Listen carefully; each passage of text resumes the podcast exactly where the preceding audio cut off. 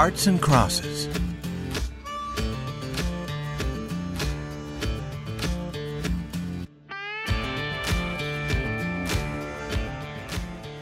One day, a man named Bartholomew, not an important man, stopped at the Nopalito ranch house. It was noon and he was hungry.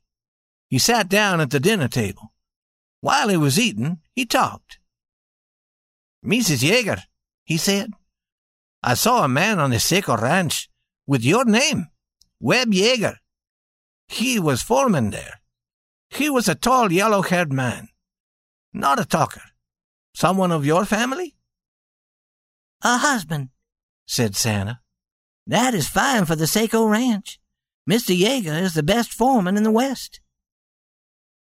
Everything at the Nopalito Ranch had been going well. For several years, they'd been working at the Nopalito with a different kind of cattle. These cattle had been brought from England, and they were better than the usual Texas cattle. They had been successful at the Nopalito Ranch, and men on the other ranches were interested in them. As a result, one day a cowboy arrived at the Nopalito Ranch and gave the Queen this letter. Mrs. Yeager, the Nopalito Ranch.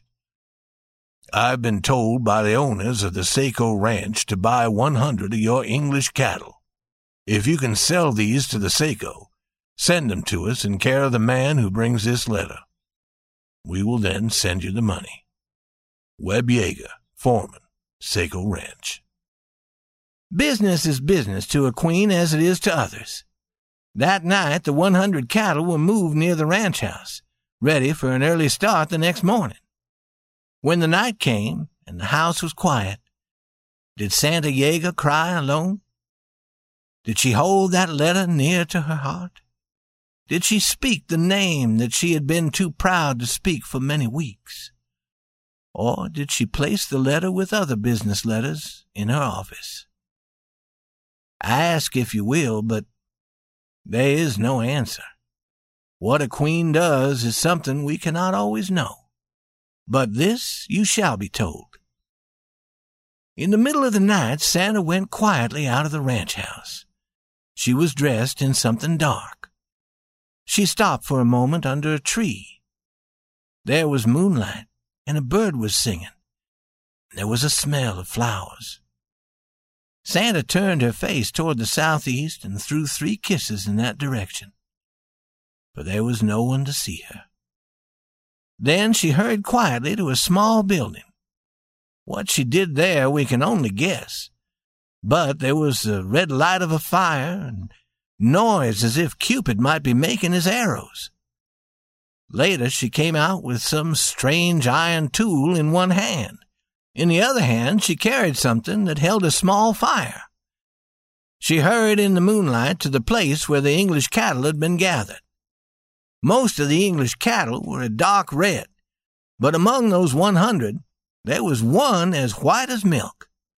And now Santa caught that white animal as cowboys catch cattle. She tried once and failed. Then she tried again, and the animal fell heavily. Santa ran to it, but the animal jumped up. Again she tried, and this time she was successful. The animal fell to earth again. Before it could rise, Santa had tied its feet together. Then she ran to the fire she had carried here. From it she took that strange iron tool. It was white hot. There was a loud cry from the animal as the white hot iron burned its skin. But no one seemed to hear. All the ranch were quiet, and in the deep night quiet, Santa ran back to the ranch house and there fell onto a bed. She let the tears from her eyes, as if queens had hearts like the hearts of ranchmen's wives, and as if a queen's husband might become a king if he would ride back again. In the morning, the young man who had brought the letter started toward the Seco ranch. He had cowboys with him to help him with the English cattle. It was ninety miles, six days' journey. The animals arrived at Seco Ranch one evening as the daylight was ending. They were received and counted by the foreman of the ranch. The next morning at eight, a horseman came riding to the Nopalito ranch house. He got down painfully from the horse and walked to the house. His horse took a great breath, and let his head hang and closed his eyes. But did not feel sorry for Belshazzar the horse.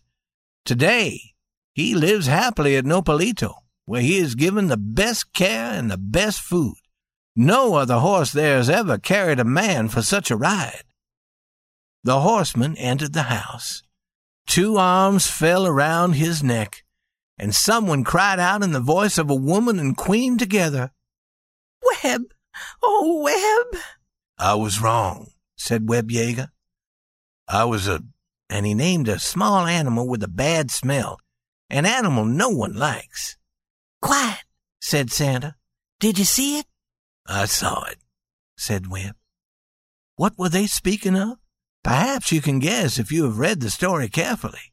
Be the cattle queen, said Webb. Forget what I did if you can. I was wrong as. Quiet, said Santa again, putting her fingers upon his mouth. There's no queen here. Do you know who I am? I am Santa Yeager, First Lady of the bedroom. Come here. She led him into a room. There stood a low baby's bed. And in the bed was a baby, a beautiful laughing baby, talking in words that no one could understand. There is no queen on this ranch, said Santa again. Look at the king. He has eyes like yours, Webb. Get down on your knees and look at the king. There was a sound of steps outside, and Bud Turner was there at the door. He was asking the same question he had asked almost a year ago. Good morning. Shall I drive those cattle to Barber's or. He saw Webb and stopped with his mouth open. Bop, bop, bop, bop, bop, bop, bop, cried the king, waving his arms. You hear what he says, Bud, said Webb Yeager. We do what the king commands. And that is all, except for one thing. When old man Quinn, owner of the Seco Ranch, went to look at his new English cattle, he asked his new foreman, What's uh, Nopalito Ranch's mark?